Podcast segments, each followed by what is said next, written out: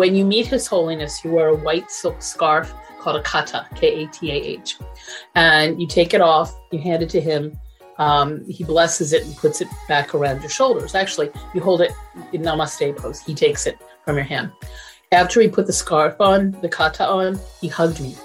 Mm. And I have never in my life experienced a hug quite like this. Welcome to the Crossing It Off podcast, where we believe living with intention through a bucket list lifestyle is a great way to bring yourself personal joy. As you are crossing items off your list, you're actually filling up your bucket. The more items you cross off, the more joy gets added, until eventually your joy spills over into the lives of those around you. My name is Roger Williams, and as the host of this show, I will be interviewing guests, people just like you that are crossing items off their own bucket list. My hope is that by hearing these stories, you will be inspired and empowered to cross items off your own bucket list. Now let's start crossing it off together. Welcome, everybody, to the Crossing Off podcast. I'm excited today for this episode. A lot of times we put on our list some things that we think might not happen. I know on my list I have be an extra in a Star Wars TV show or movie, and it's kind of what I would call a stretch bucket list item. And uh, our guest may have thought that when she first started this journey, but definitely wound up she was able to accomplish it, which is awesome. So, my guest today is Edie Weinstein, and she describes herself as, excuse me, a psychotherapist, journalist, author of The Bliss Mistress Guide to Transforming the Ordinary into the Extraordinary, a speaker and a marketing professional. Edie, welcome to the show. Thank you. Glad to be here. Yeah. So, Edie, tell us what is this thing that some of us might think is a stretch uh, item on our bucket list. What is it that you hmm. crossed off? Okay, on July 17th of 2008, I interviewed His Holiness the Dalai Lama when he came to Philadelphia. Wow, that to me, um, interview or not, just just being in the presence there, I think is you know could be on someone's list. Maybe not the interview part, but so tell us where did that desire, where did that the the want to do that to interview His Holiness come from for you? In 1988, um, I co founded a magazine called Visions. My husband, um, who has since passed, and I created it. We did it for 10 years. And my primary role was to interview notables in the field of holistic health, wellness, spirituality, social justice. And I loved it. Um, I have no background or training in journalism. It was just um, a desire and some ability people might say, you know, to, to write the interview. And I interviewed people like Shirley MacLaine, Dennis Weaver, Ram Dass, um, Ben and Jerry, the ice cream guys. Mm-hmm. Who else? Um, Dan Millman, Bernie Siegel, Deepak Chopra. So kind of the movers and shakers in the, in the metaphysical fields. And I thought I would love to interview His Holiness the Dalai Lama. And that was more than 20 years prior to the actual mm-hmm. interview that yeah. I had that thought. So that's that's where the idea came from. He's an embodiment of peace, of connection, of compassion, and I wanted to experience that feeling with him and also to translate it for people that had never met him. So I wanted to help help the world know more about the man behind the the iconic image. So 20 years is a long time to have that sitting out there. What came about? How did the universe align in such a way that you were able to accomplish that? Hmm. Well, first of all, I am surrounded by a whole bunch of yay sayers, very few hmm. naysayers. So anytime I would mention it, people in my life would say, Oh, we know it'll happen someday. Nobody said, Nah, what are you talking about? This will never happen. So that was the first step is putting it out there into the world and saying, I'm going to do this. I don't know how, I don't know when it's going to happen. And then I created a vision board and for those who don't know what that is, you know, piece of poster board with pictures, words cut out from magazines. That's a collage that describes, it's kind of an anchor for what you want. So I put his picture on there. And one of my friends said, Well, why don't you take a photograph of yours, cut it out, mm-hmm. put it next to his for proximity? I said, All right, good idea. Then somebody else said, Why don't you write down questions as if you're going to have the opportunity to interview him tomorrow? Mm-hmm. So I was acting as if it was a done deal. And it's not fake it till you make it. There was no fake involved in it at all. but it was acting as if I knew it was going to happen. The hardest part was letting it go. As it is with everything that we manifest, got to let it go because I had no control over when it would happen. So Sure. fast forward to I think like 2005, um, His Holiness was coming to New Brunswick, New Jersey, to speak at at uh, Rutgers University, and that was my alma mater. And I thought, oh, how cool is this? Wouldn't that be great to be able to interview him when he's there? And the people that were bringing him in knew that I helped promote stuff. So they said, Would you be willing to get the word out about this event? And I said, Sure. And by the way, is he granting interviews? No, he's not granting interviews. But I said, All right, I'll do it anyway. So I forget what day it was. I went to Rutgers Stadium where there were something like 20,000 people in the stands. And I walked around the stadium with a tape recorder and I asked people why they were there and what he meant to them. I don't remember where the article was published. At the end of the day, they gave us these postcards with his picture on it. And I taped it to the dashboard of my Jeep at the time. So here he was with me in the car and on, you know, on the um, vision board. So his presence was there. I did a lot of reading about him. I watched YouTube videos, felt, you know, feeling a connection. So fast forward to late 2007, and my friend Greg Schultz, to whom I, to who I am um, eternally indebted, and he knows this, was the um, the event producer bringing His Holiness into Philadelphia. And he said, "Would you be willing to help me promote it?" And I said, "Sure." And by the way, is he granting it? nope. Okay, I'll do it anyway. So, um, as we got closer, it was like playing the kids' game. We're getting warmer. We're getting warmer. He said, "I can't guarantee it, but there's a possibility that I could help you arrange an interview." And in July, the beginning of July of 2008, I was at an outdoor music festival um, called the XPoNential Music Festival. It was part of um, WXPN, which is my favorite member supported station in Philly. And I was standing with two friends. One was a photographer. And the phone rang, and it was Greg, picked up the phone. And he said, Are you sitting down? I said, Should I be? He said, Yes, take off July 16th and 17th. You got the interview. And by the way, you're the only journalist in Philadelphia that he's granting an interview to. I screamed into the phone. and my photographer friend snapped the picture. So my immediate response was a combination of, can I use the S word? Sure. You, you know, Yeah. holy shit, abject terror, and orgasmic bliss. So what I say is, when in doubt, go for the orgasmic bliss. And then imposter syndrome kicked in, and I thought, uh oh, what if I can't do it? What if I lose my voice? What if I forget? All that.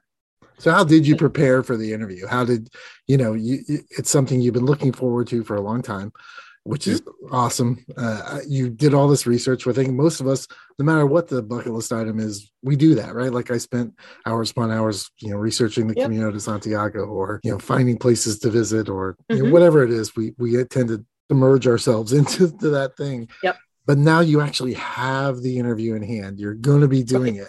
What were some of the things you did to like prepare for that experience? Well, the first thing that I did after hearing about it a day later. Greg called me back and he said, "You still have the interview, but they want his they want someone from the Philadelphia Inquirer to join you." So you don't think I said, "Well, if I can't have an exclusive, I don't want it."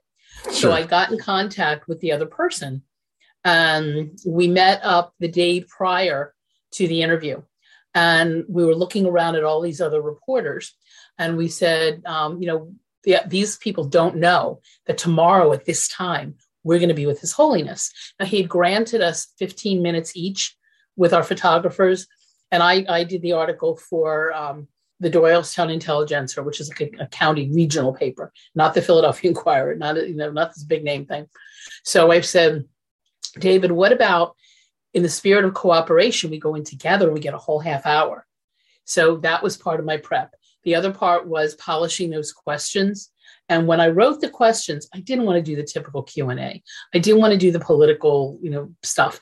I wanted to know him as a person.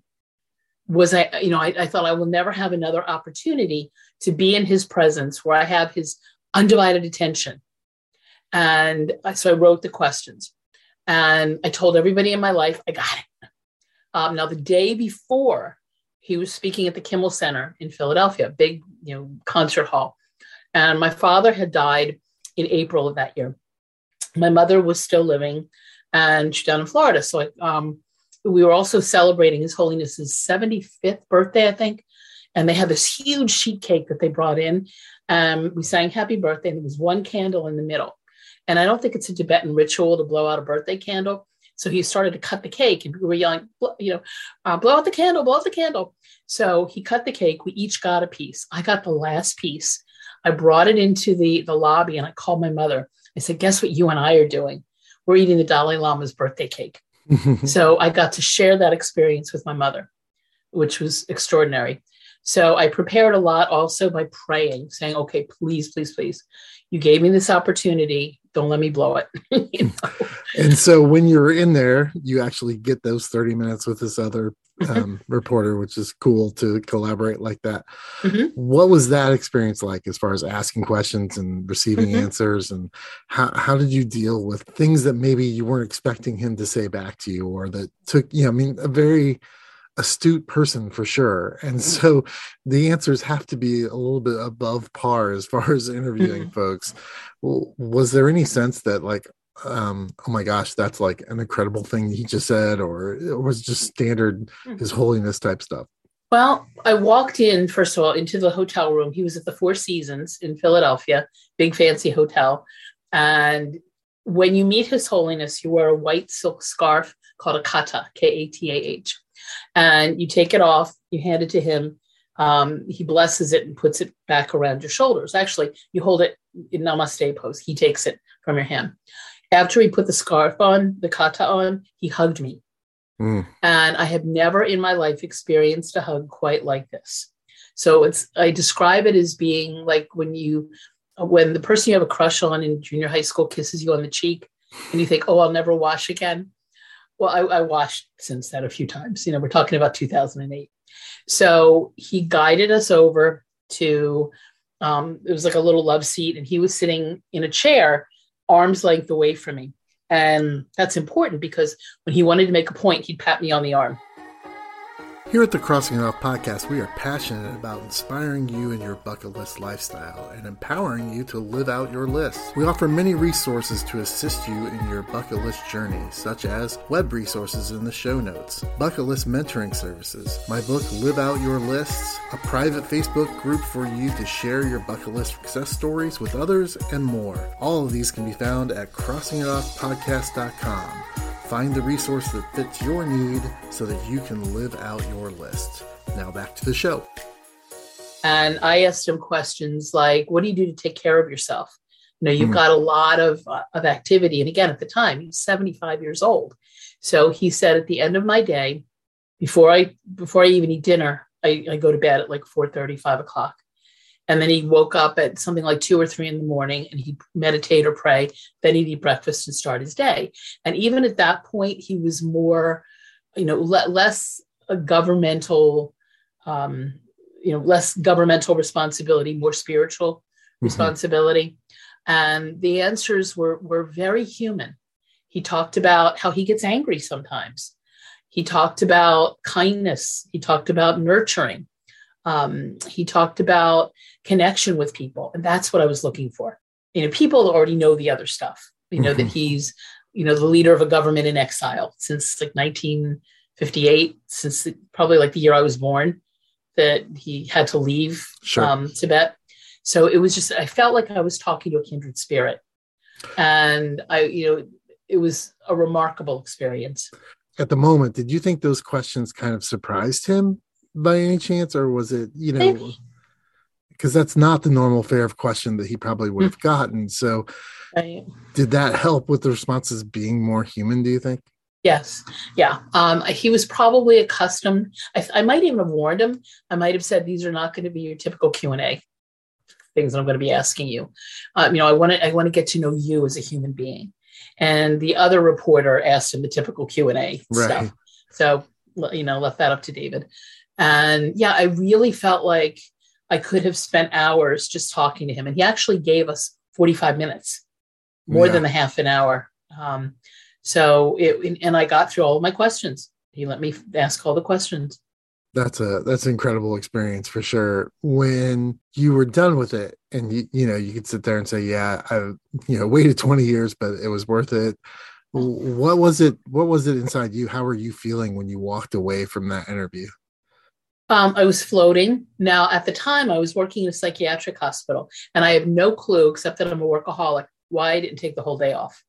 because I went back to work in, you know, as a social worker in a psychiatric hospital, and one of the doctors there um, knew I was going to be doing the interview. He says, "You look like you've been laminated."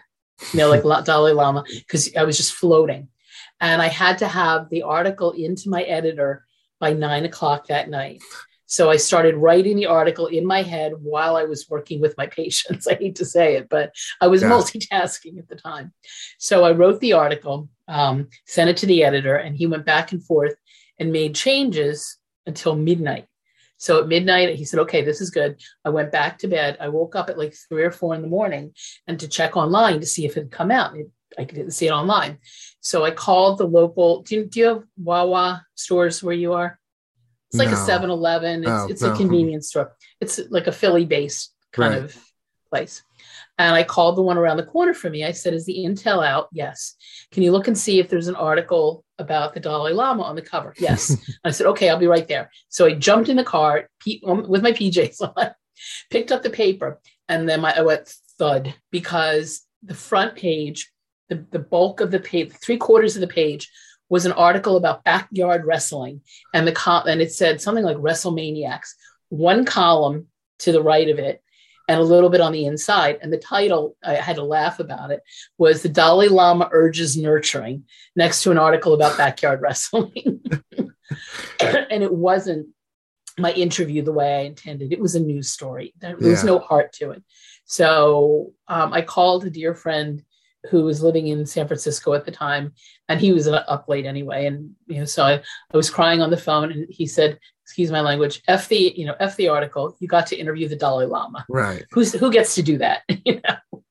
Yeah, I, I mean, it, it is sort of a private audience, you know. Even though yeah. there's intention there mm-hmm. of some kind of article coming out, that you still, it's, mm-hmm. yeah, yeah, I can't even imagine what that would be like well, but the good the good thing is that um, they wanted me that you know His Holiness and, and his people that organized it um, said we want you to write as many articles as you can from this interview. So what I'll do if I haven't already sent it to you, I'll, I'll send you the link, or if you want to put it in the show notes, yeah, so great. people can actually read the art the article, read the interview that's yeah. different from what was in the newspaper. Yeah, that's cool. I'm glad that, that you got both experiences, having the audience, but also being able to get what you wanted to write out there. I think that's important. Edie, what did this experience, you know, looking back at it, what did it do, you know, inside you to be transformative to your life after it, it took place? Right. Now it's interesting you say that because it's like before Dalai Lama, after Dalai Lama. um, it taught me that people should never, ever, ever give up on their dreams even mm-hmm. if it seems impossible, even if it seems like pie in the sky. So it taught me that I can do anything. And it, it also taught me the value of teamwork. I didn't do this on my own. My friend Greg arranged it. If I hadn't been friends with him for I forget how many years prior to that, this wouldn't have happened. So I think about if not for. So if not for my friendship with him, this wouldn't have happened. Mm-hmm. If not for my service work, promoting this, it wouldn't have happened because he he told the people who were organizing it um, even though he was the event producer other people were bringing his holiness in and he told them that you know i was somebody who would the the interview would be in good hands. Yeah. that i was somebody even though i'm not a buddhist um, they still value and promote what his holiness is about.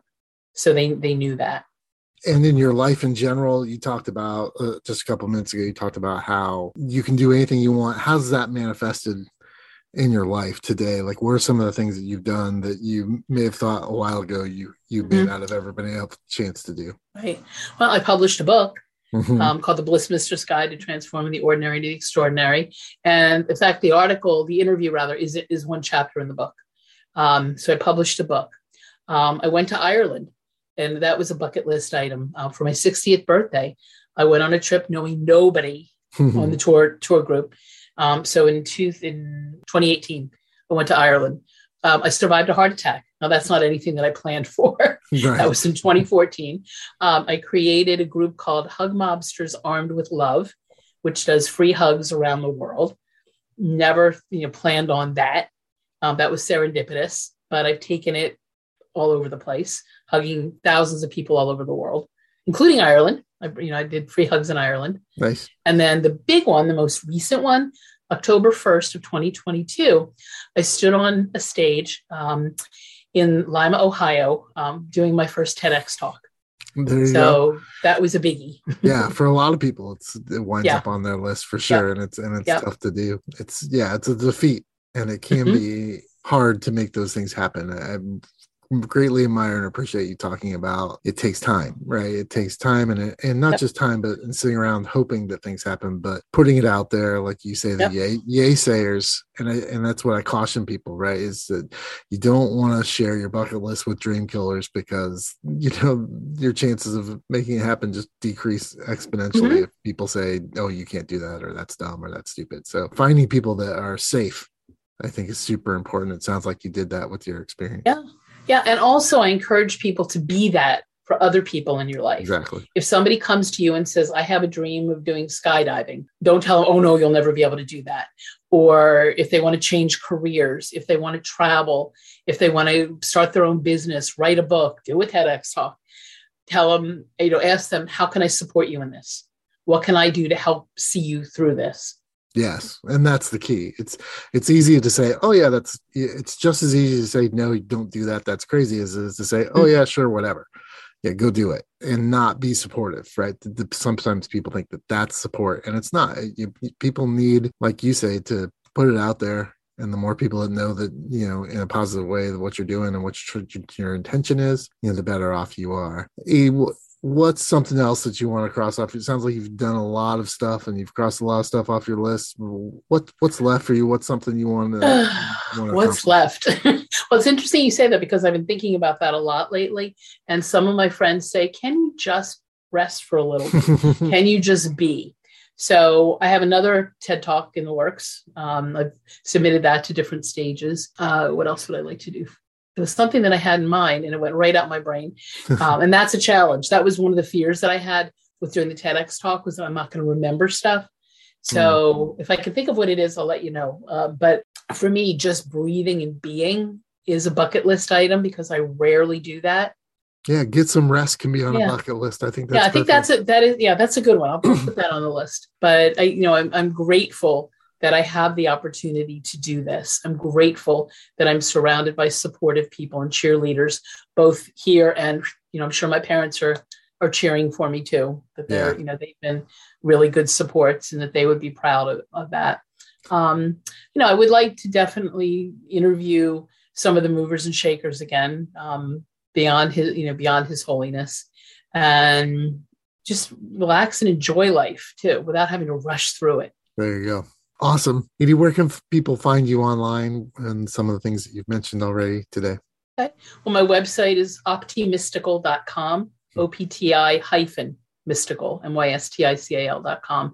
And where that name came from was either a meditation or a dream where the voice, which I hear, you know, the guidance, if you want to call it that, said, You're not just an optimist, you're an optimystic who sees the world through the eyes of possibility.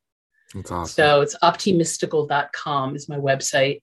And I'm on Facebook, Edie Weinstein, E D I E W E I N S T E I N. My email address is by divine design, divine like God, like by divine design at comcast.net.